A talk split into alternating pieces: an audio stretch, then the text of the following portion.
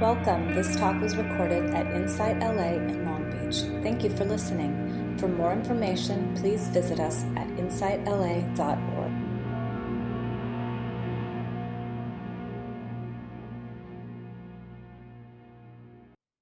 Thank you for allowing me to share the sitting practice with you. Um, I would like to talk about the Mahayana, the Tibetan tradition approach, and how, for me, it's the same as the approach, the Vipassana approach, the embracing approach from Thich but it's just a different way of seeing the same thing, different angles of seeing the same. Thing. Once we see from different angles, I think they complement each other. Um, and then after my sharing, I would love to hear from your perspective regarding the practice. And if you would like to share a poem or anything, uh, either Thich or related to this practice, I would love to. Um, I'd love to hear from you sharing your practice. So um, our practice is to find freedom. And what are the obstacles that prevent us from tasting this freedom? Is the difficulty is arising in our difficult emotions. For example, anxiety, frustration, depression, trauma, whatever is coming up that we experience as living in this body and mind, in this life. Those are the difficult emotions that block us, that are the obstacles to our freedom. So the practice is to understand them and not feed energy into them so that they become our instrument, telling us what we need to do instead of becoming our master. So we shift from the emotion from being the master to being our instrument, our servant, or our friends that give us information rather than becoming our master. So how did how do they become our masters? It's because we feed energy into them. We say it's my I me my. That's where the source of energy comes in. If we shift and we no longer feed energy by shifting our, our identity, it's no longer I me mine, then we no longer feed energy into it. So the way to make them our instrument is to take away the energy supply when not needed and feed in the energy when needed. But I'm the one who control the energy supply to feed it in or take it out. Whereas when I'm not aware, then I always feed it in unknowingly, subconsciously, and then it control me. So the practice is to learn the the control valve when to turn it on and when to turn off the energy supply. So how do I shift? So energy follow the self identity. So we shift our self identity, then we automatically shift our energy supply. In um, so we shift this. How do we shift the self identity? So we do that by embracing whatever is arising. I'm using the term terminology from Thich Nhat Hanh. Its uh, emphasis is on embracing because when we're not embracing, we something unpleasant arrives, we push it away. We uh, something pleasant, we cling, or we ignore it, uh, or we run away from things. Then we always feed energy to them, either running away or uh, or clinging on to it but the way to embrace it. And in that embracing, we recognize a second parallel planes of consciousness uh, that exists be, beyond the emotion. So the emotion may be arising in the foreground, but w- when we embrace it, we realize that embracing capacity is in the background. So in this second parallel planes of consciousness, we find freedom which is the embracing capacity. And from this new planes of consciousness, now we can shift our self identity, the I, me, mine, from the foreground to the background, from the emotion to the one who embraced the emotion. And by shifting the self identity, now we shift the energy flow to awareness to the second plane. And from the second plane, now we can guide the emotion in the first place in the foreground. It's like, if I can use the analogy, um, it's like in a, on a theater, you have drama on stage, and the audience, the spectator in the audience in the background. So when we embrace the drama on stage, we recognize the one who embraces actually the spectator because the spectator is already there before the drama begins, during the drama, and after the drama ends. When you close the curtain of the drama, the spectator is, is still there. And the spectator has been there even before the opening curtain of the drama on stage. So whatever we embrace the drama, we realize we're we're more than the drama. We're the spectator in the in the audience. So once we realize the spectator, which is the awareness, now we can come in and play the drama. But now we're not serious. It become a play. And from the vantage point of the spectator, now we can feed energy into play. I can play uh, the winning guy and then coming back. Now step in the next drama, I can play the losing guy coming back. But now, from the vantage point of the spectator, I don't get too proud. Uh, I don't become too egoistic when I win, or I don't become too depressed when I lose.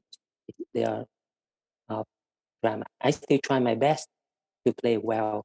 I still follow the rules of the drama of this.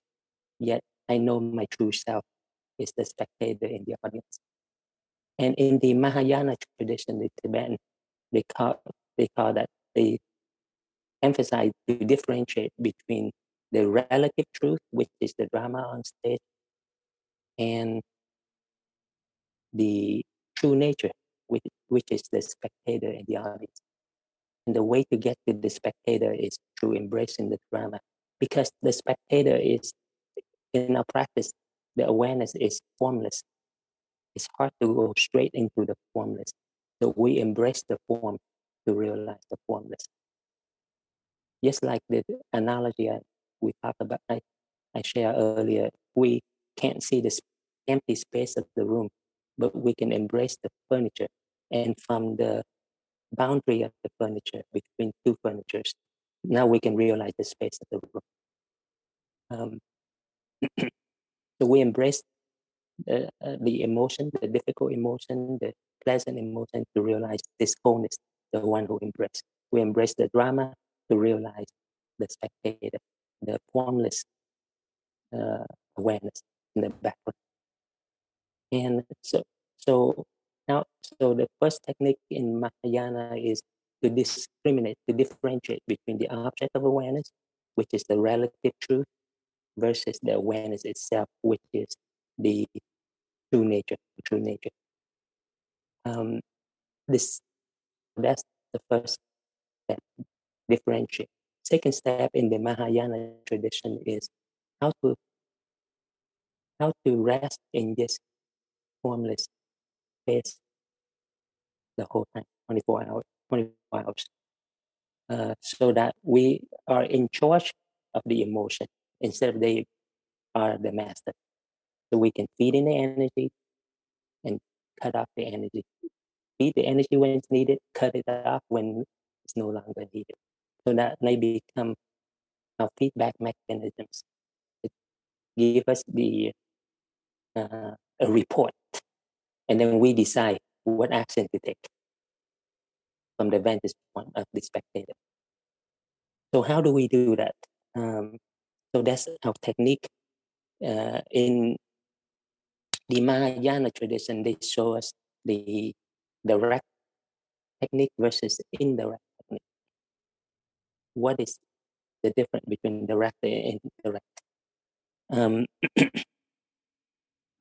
so I'm going to show the three steps that we normally uh, do in the in the practice. The three steps. Uh, so the first step is just a concentration technique in practice. So I'm concentrating on the breath, which is this. The breath is here, and then I. Uh, so if a difficult emotion arises here,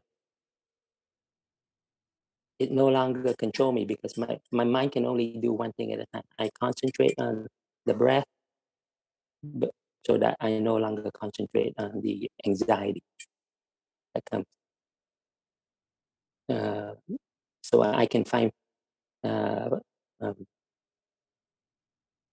pleasant place of resting in the midst of the anxiety. So here I'm in the one plane of consciousness. So that's step one. I mean, one one plane. They are in the same plane.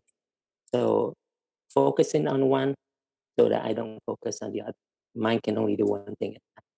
That's step one. Step two, the practice is the foreground is the anxiety, while rest in the background, uh, which is which is uh, awareness. This is called dual awareness. I have the object and the subject. So the foreground is the uh, anxiety, which I can feel as the tightness in the chest, and the background is um, body scan sensation from feet to head, head to feet. So, so now the tightness in the chest, anxiety is, only a part. The whole is the sensation from feet to head, head to feet, the body scan. So I rest in the whole, the, the whole body while embracing the uh, uh, the tightness of the chest.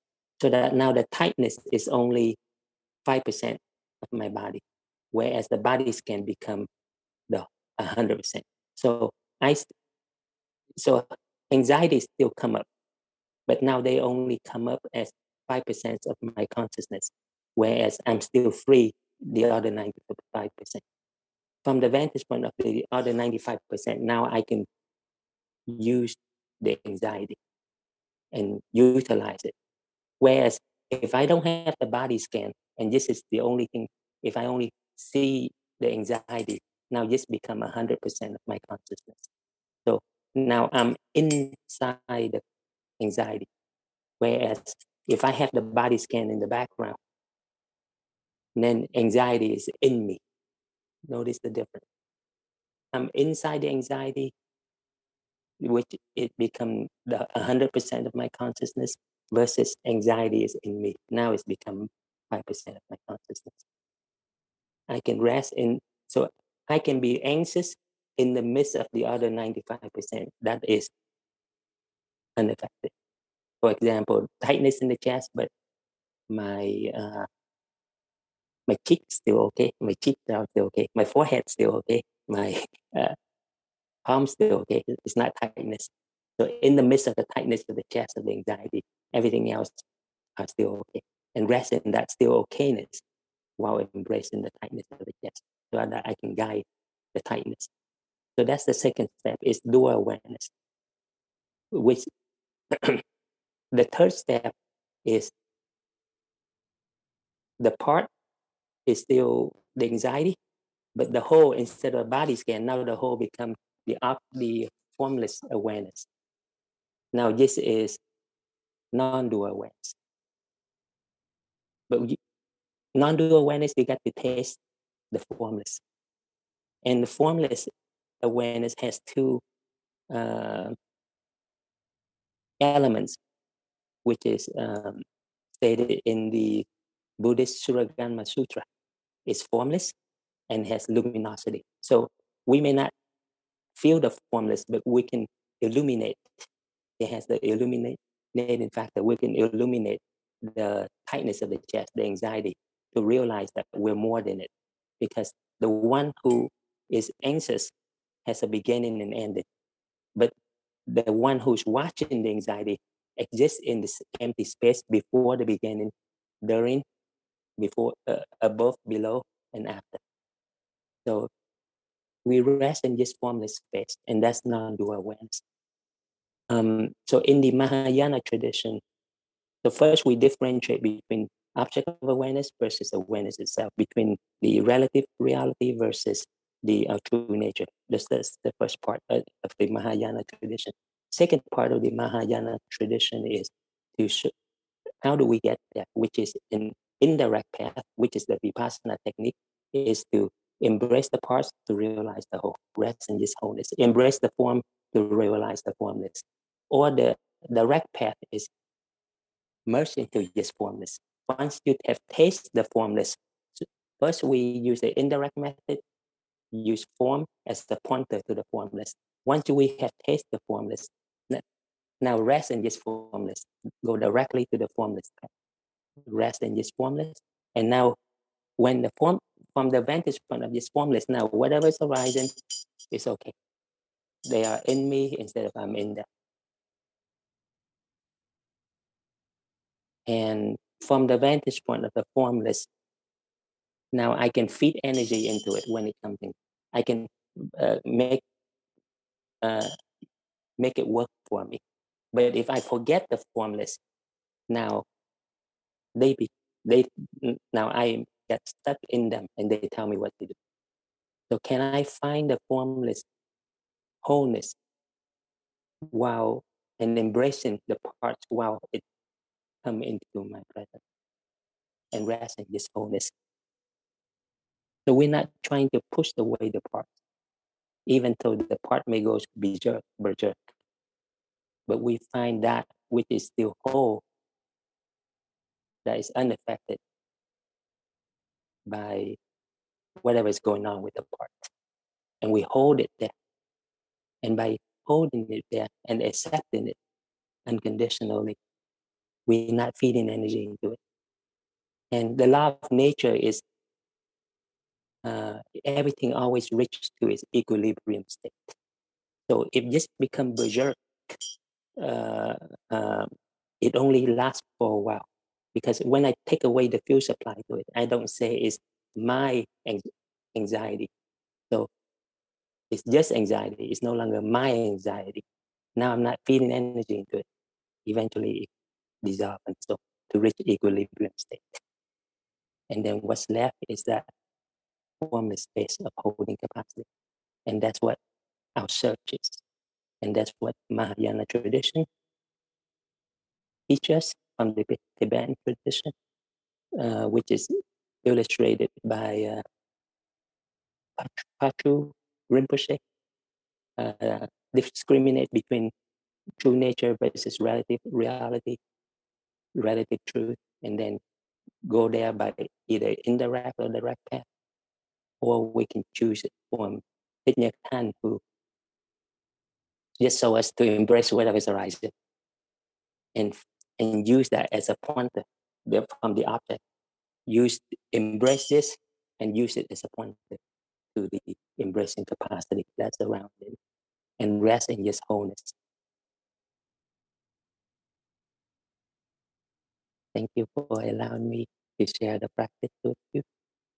And I would love to hear from your perspective, whether either about this or anything else, uh, or a poem, you're sharing a poem, whether you want to share in your life right now, or about Japan, or whatever things that inspire you. Mm, so I would love to hear from you. Um, announcement. Let's see. Is Sue here today? No, she's not on today. She's not on. Oh, okay. So if anybody's, I heard that today is Sue's birthday. So if you get a chance to see her or maybe type a text or email message to have to say happy birthday, she's our treasurer, and she has done a lot for the uh, sangha. So we want to show our appreciation and send our heart to her. And also um, the uh, uh, Wendy mentioned about the book club. Uh, so she will start the book club on, uh, and the book that she's thinking about starting is Advice Not Given, a guide to getting over yourself by Mark Epstein, the psych- psychiatrist, a very well-known uh, meditation teacher. So if you are interested, please email to Sue, either to Sue or Wendy, and it go more into the detail uh, of what we have just uh, talked about. What what I have shared a guide to getting over yourself. We get over the the relative truth, so that we can realize the true nature. Not getting actually embracing it. So it, uh, you can say get over or you embrace it. Either way, is you go beyond it. You embrace whatever arises in the foreground so that you can realize the one who embraced it in the back. Thank you for, for your support. You allowing me to share the practice. I would love to hear from you. Please go ahead and yes, please. Hi, thanks for the talk. That was very helpful. Um, what what I'm wondering, David, is um, when when you're caught in that anxiety or the that thinking that's very very deeply personal it's you know like what i'm experiencing it's not just generalized anxiety it's stuff that's related to my actual life. So I understand the concept, but how do you actually, in the moment, shift your consciousness? What do you do to get to shift the consciousness? Beautiful, beautiful question. In fact, that's the essence of our practice. Uh, the first uh, technique to make it work, because if you don't use the first technique, everything else doesn't work. So the first technique is to shift from the outer form to the inner form. To shift instead of looking outward to looking inward. For example, I'm just making up an example. We have anxious with relationship, uh, somebody else, and our significant other. And so usually we shift outward. We see something that person did that make us believe that cause this anxiety, anxiety to arise. So we put a condition. We say we need to change the other person or change the circumstance to alleviate this anxiety.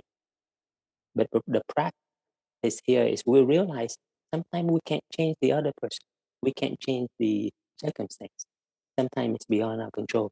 So what we do is we shift inward. We look at the inner form.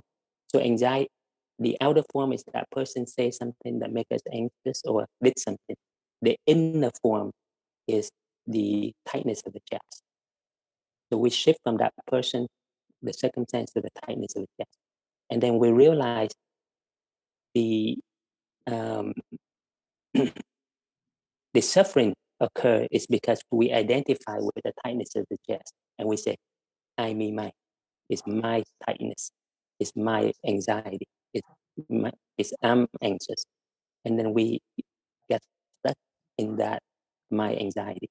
We be, we say we see the whole world as just tightness of the chest. So our practice is to shift inward, embrace the uh, the boundary of the tightness of the chest. There are two two type of boundaries that uh, um, that we get stuck in. Boundary either in the time dimension, which is uh, remember the sound of the bell. So we can step out the boundary by resting in that formless space before, during, and after. Or boundary in the space dimension, which is the tightness of chest. And when we embrace, we um, we realize I'm more than that space. I also exist above the chest, below the chest, to the left, uh, to the left of the chest, and to the right of the chest. So we're more than the boundary, either through the time and space. And because we were more, so we expand our consciousness bigger. So now the anxiety is a part of me. It's in me. It's maybe 5% in me. But I'm still uh, free the other 95%. And that freedom, that 95% is where you can work with the 5%. But if you're not, if you don't discover that 95%, then it's control you. In fact, let me, this is from, I'm going to show you a statue.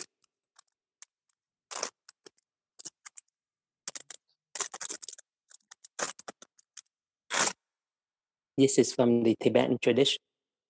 The uh, big Buddha embraced in the small Buddha. So when we embrace whatever's arising, we become bigger than that. We become the second parallel planes of consciousness. We discover, so the, this one is in the first plane, the foreground. We discover the one who embraces in the background. And and then rest in that one who embraced. And that's freedom. So that anxiety is still there. But it's only a small part of me that's anxious. I'm bigger than that. And from the vantage point of being bigger, now I can guide it instead of it's guiding me.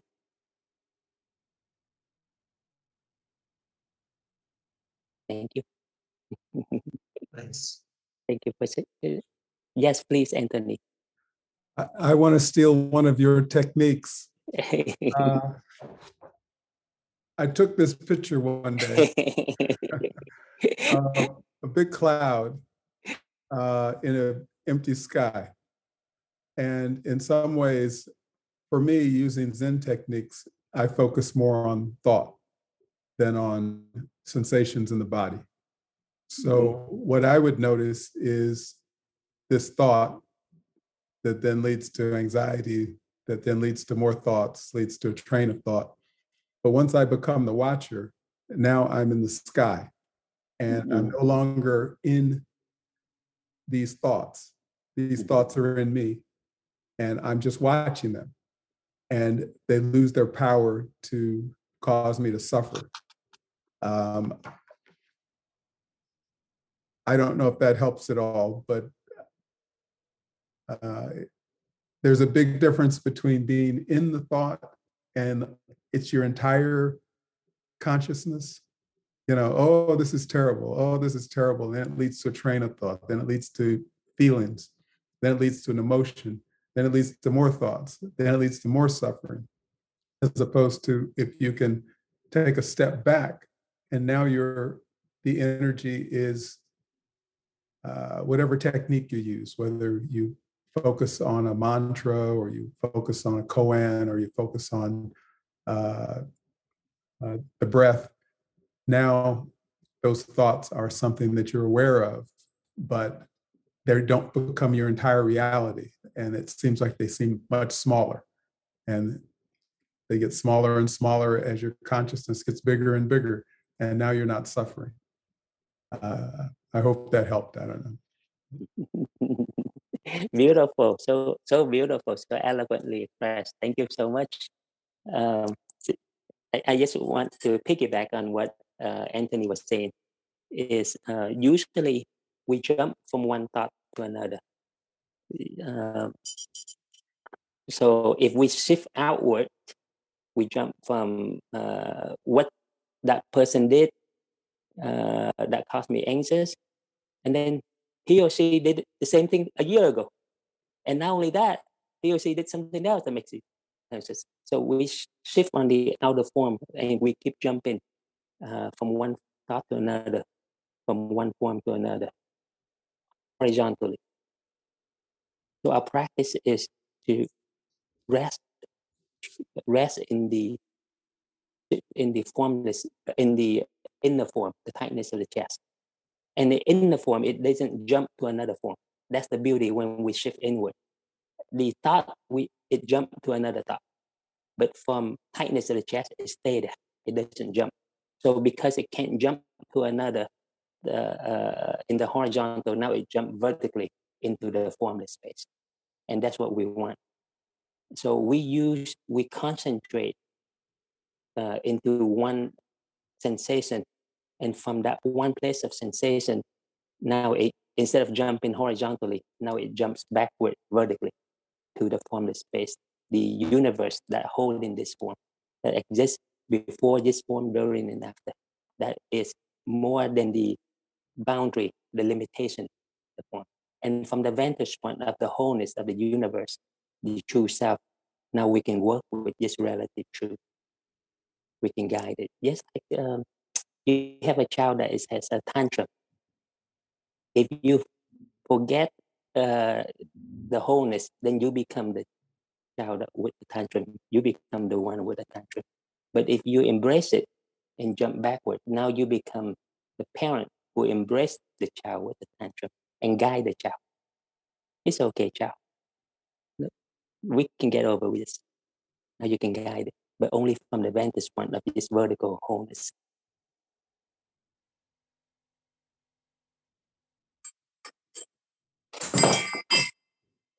Please go ahead. Hi, um, thank you for your talk and thank you um, for those of you who shared. I uh, am finding it very beneficial to hear this stuff this morning.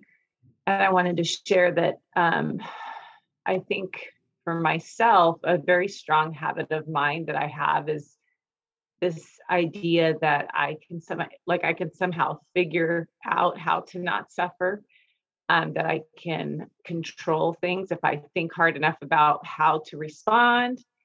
Um, this, you know, basically the delusion of control. um, and so I just wanted to share that that's something I suffer with, I, I struggle with in my practice. Thank you so much, Shannon. In fact, uh, you just clarify why, what motivated me to learn. And because I got stuck the same way. So before, oops, before I just trying to control my thoughts. So I want to change from one thought to another to control it. But you know, um, then I get keep getting stuck in the loop of thoughts. For example, um, I'm anxious and I trying to use another thought. That anxiety is thought number one. I try to use another thought uh, it's thought number two. I should I should be not anxious by now. I should get over with it by now. And then thought number three come up and they say, why am I so bad? Why other people can get over with it? I couldn't get over with it. Why do I take it so personal? So I get keep getting stuck in the loop of thought. If I try because thought one will lead to thought two. So even though thought two trying to control thought one, it leaves a residue for thought three to come in. So I get, get stuck. So now I need to go beyond thought. The one that's watching the thought is be is beyond the thought. So all I need to do is watching the thought, watch, be aware of the thought. The one who's aware is, more than the thought. And from the vantage point of the more than the thought, now I can guide the thought. From the vantage point of the more than the thought, I got the fuel supply to the thought.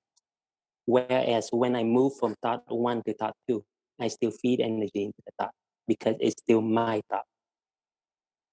The way to cut off the energy supply is to be aware of it, to watch it, and be the watcher. Now, from the vantage point of the watcher, I cut off the fuel supply. Here, when I shift, when I try to control the thought, I move from one to another. It's like I'm driving the car. I'm pressing the gas pedal and the brake at the same time when I move to this thought, I'm pressing the brake, but then I'm it's still my thought, so I'm pressing the gas pedal. Where if I move to the vertical dimension, the formless space, the awareness, all I do is I don't even need to press the brake. I just put in neutral gear, and that's what I do. That's what the shift is to cut the fuel supply. And it, they were taught on its own. It takes time for them to stop because if you imagine you're going 60 miles per hour, you put neutral gear it will stop, but it has a momentum travel. And while it travel in that momentum, all we need to do is continue to embrace it with love and patience and let it settle on its own. Yeah, thank you. And um, you have uh, one of the pieces of advice I remember you giving is to um, go back to body sensations, and that's usually helpful for me. So thank you. Oh, beautiful. Thank you so much. And I forgot it about it because thought is uh, intangible. it's very hard to feel the boundary of the thought.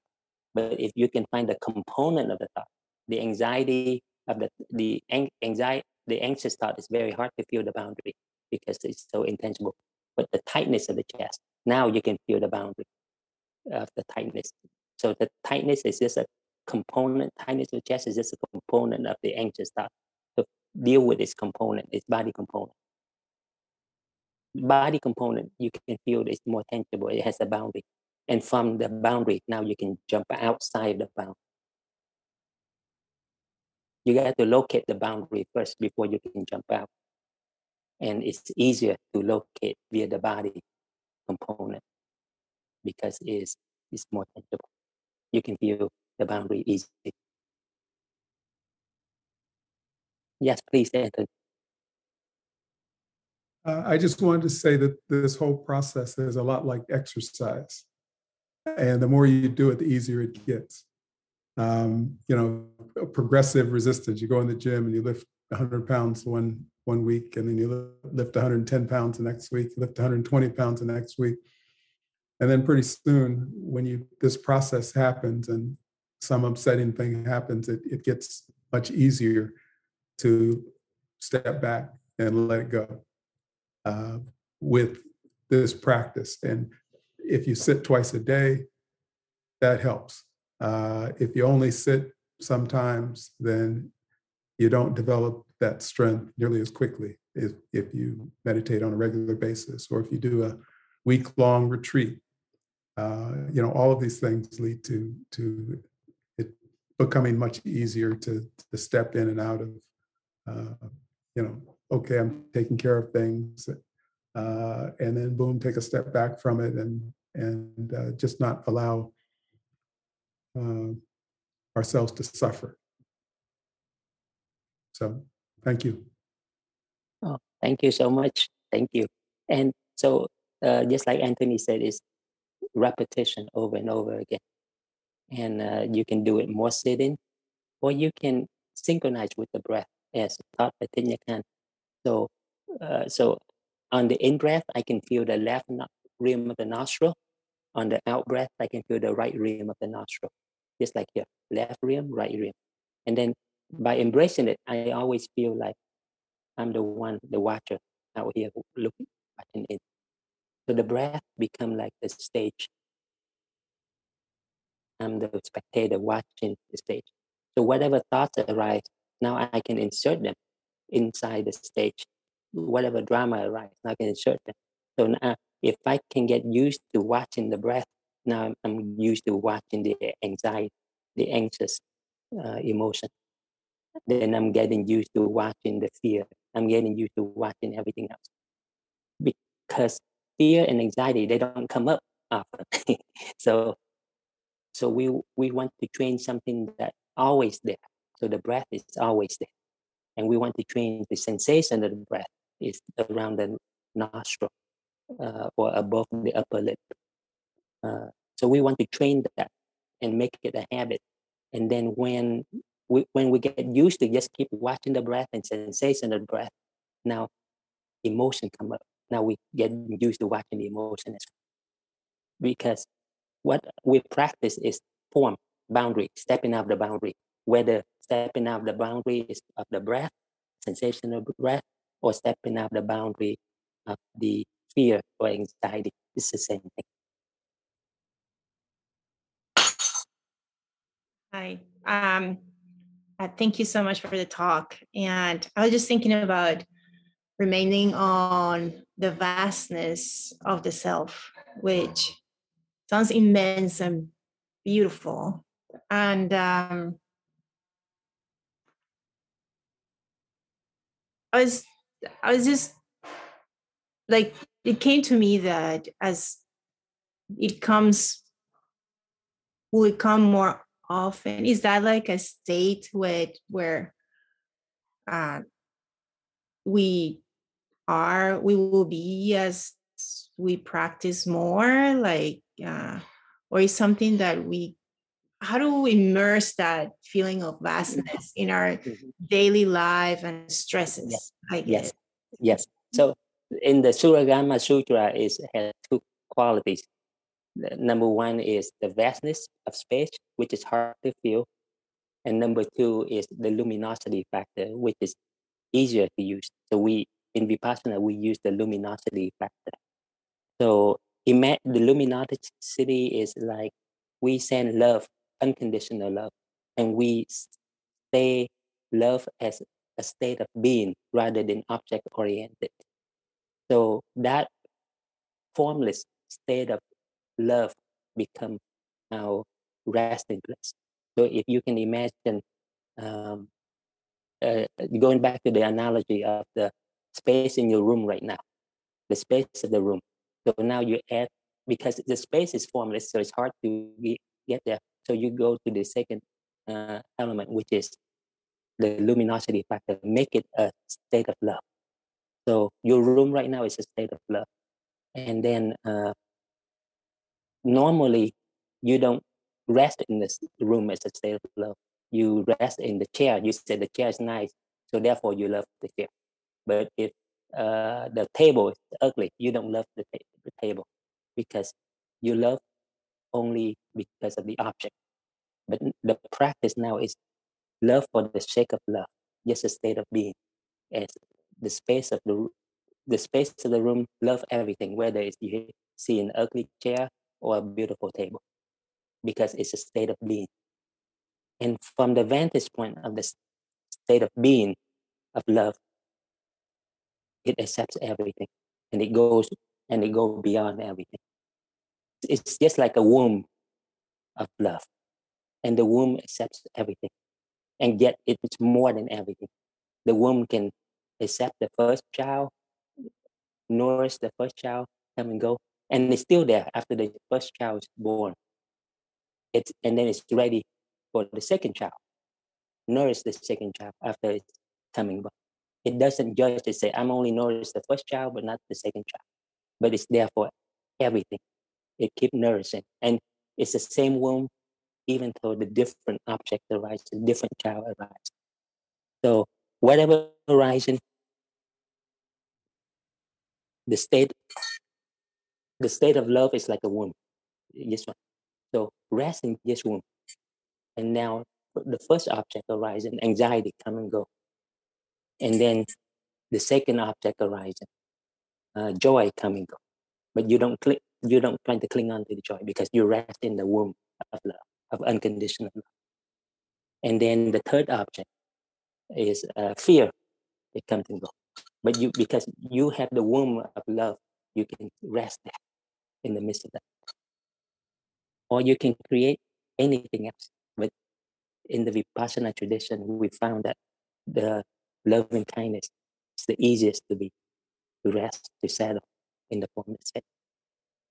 Oh, but feel free to use anything else, whatever works for you. I hope. I don't know if I have answered your question. I think it it actually did. Is not love each object or being for is more like you're the being of love. Yeah. Yes. Yeah. It's inward, not outward. Outward. Oh Yes, yes, beautiful. I'm glad you say that because sometimes the way I express may not be as uh, well as you. So, but you got the idea and you express it in a way that is more uh, easily uh, understood to, the, to everybody else. Thank you so much. your example was very clear and it cleared my mind. Um, thank you for that. And uh, you can call that the host. The state of being is become the host. Everything else become the visitor. So our suffering is not because of the visitor, uh, the anxiety, the uh, fear, the depression, but our suffering is when we don't realize the host, the the womb of unconditional love. When we don't realize the host, then the visitor becomes the host. When the depression arises, then it becomes if we I don't have the host, then I mistaken just as the host. Eh, I'm mistaken just as me, my true nature. But if I realize I'm the host, my true nature is that formless space around here. of awareness. Now just become the visitor. And if it, a visitor, I don't feed energy into it. It's just a depression. Forgetfulness of the real host of the true nature in the Mahayana tradition uh, said, now just become the host. And that's called suffering. So it, recognize yes as the visitor. Yes, please, Anthony. I was thinking about this. Uh, I think developmentally, we ignore emptiness. And so, for example, uh, you know, our ancestors thousands of years ago, it was much more important for them to see the lion and to see the, the deer, the, the prey and the predator than it was for them to see the empty space. So we, we very much focus on, on objects. So when you sit in your room, you see your chair, your sofa, but you don't see the empty space. Even at night, you, you look up at the sky and you see the stars, uh, but you don't realize how vast space is and how empty it is because we're, we're focused on those little tiny points of light. Um, and even consciousness is impermanent. Um, you know, we uh, go to sleep every night in deep sleep. There's no awareness of anything. Um, you go and get anesthesia to have a surgery, and they give you propofol, and they tell you count from ten to zero, and by the time you've said nine, they're waking you up in the in the recovery room. and there is no awareness of self. There's no awareness of time. There's no awareness of of anything. So even even awareness, consciousness uh, is another object. It, it's impermanent. Emptiness is is is the womb, but it's hard for us to see it. It's impossible for us to see it. It's much more. It's much easier for us to see the the anger, the fear, uh, or even ourselves watching the anger and the fear than it is for us to to experience the emptiness.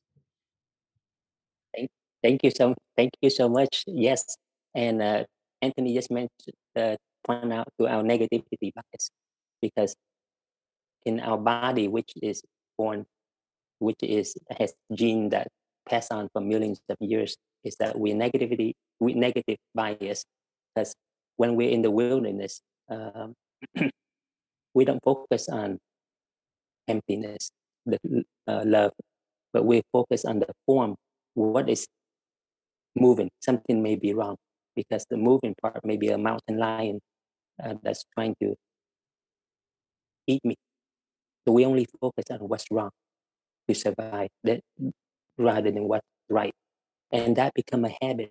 And that habit works in the outer world, but it doesn't work in the inner world. Because if we use that in same habit to the inner world to deal with our difficult emotion, then it just uh, make us suffer. So we need to shift the, this uh, skill set from the outer world to the inner world. What works for the outer world to survive, to fight, to compete, may not work for the inner world. Because in the inner world, we're not trying to fight, compete, conquer, but we surrender to this wholeness, to the to the universe. And from the vantage, then we become one with the universe.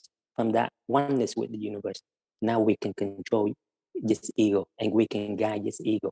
Ego is not the problem, but ego as your master is the problem. So the way to use it as an instrument is to merge with the universe. You can't fix the ego by becoming the ego.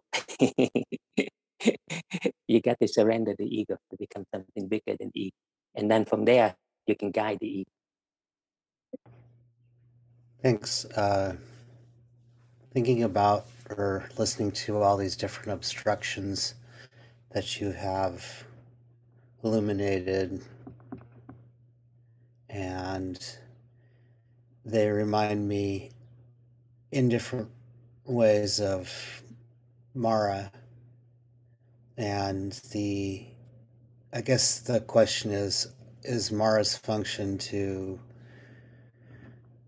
uh, throw us off the path or keep us on the path? I think it's depend on us, not depend on Mara. Mara is an obstacle.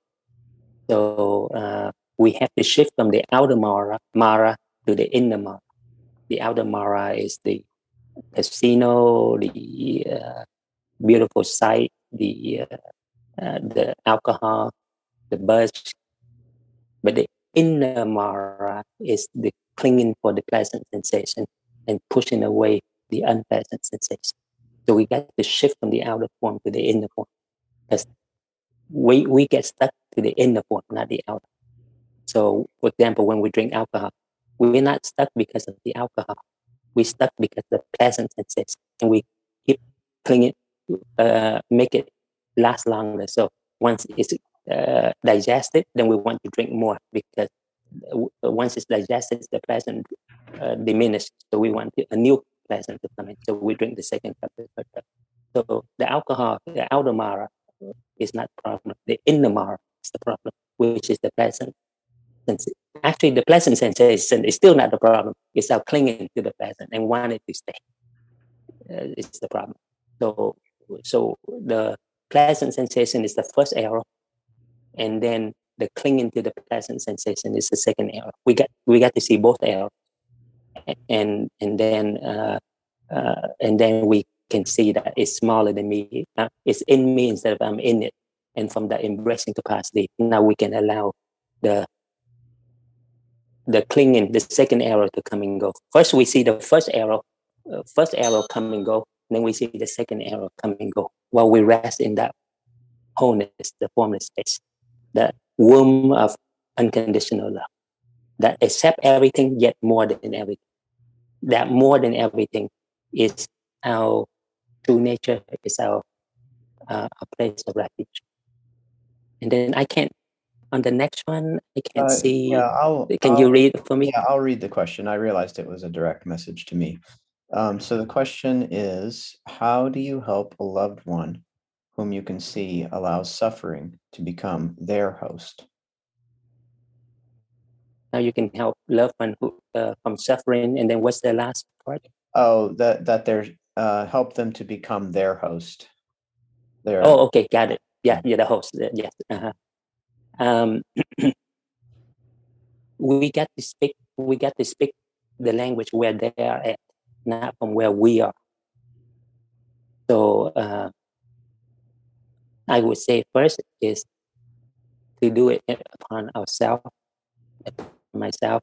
If i want to help other i have to be healed first before i can help other. So and they can see how it affects me and that motivates them follow that's the first step. Second step is um, we I, I can't speak the, my language. I have to speak their language. Most people who haven't practiced yet uh, so the, you got to start with step one which is cling uh, merge into the breath and use the breath so that you don't focus on the suffering this is only step one. The first plane of here you're still stuck in the first pl- one plane of consciousness. So but this is the best way to approach somebody. Show them the breath. Show them Thich Nhat Hanh's teaching uh, uh, synchronize the breath with the step synchronize that um, so that they have a place of resting in the midst of whatever is going on. And then once they get it works for them now go to the second step which is dual awareness. Can you rest in the breath in the midst of the tightness of the chest but in both at the same time? Foreground is the tightness background is the is the breath or the or the body scan. So if it doesn't work go back to step one uh, which is breath uh, focus on the breath and not focus on the tightness. And then if they need, and then after they accomplish step two, I think they're ready to go step three is go to the Sangha. and then, so always speak from the language of the audience, not from yourself. And learn what the audience need and tailor the approach to the audience. Yeah. And then the next one, Um, I no, I didn't see another one. Um, but I think we're right at eleven thirty. Uh, so we're right Yeah. at our in time. Okay. yeah, I hope I hope I have answered everyone's, and I hope it, I hope I will be able to see you maybe next time with there uh, a space sub or anything like that. I can come back and love to hear more from you. Thank you so much for uh, the practice. Maybe we can sit for one more minute before we end the session. Is that okay?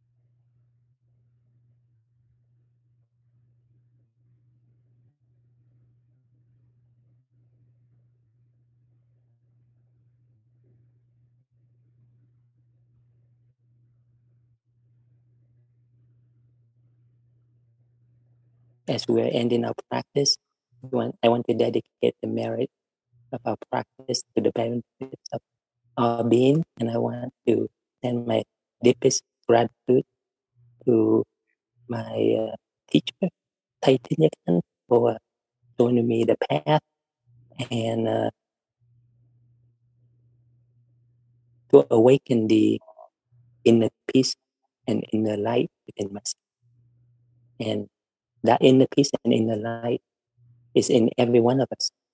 We just need an environment uh, that cultivate, that help us nurture this quality. Thank you so much for allowing me to share the practice.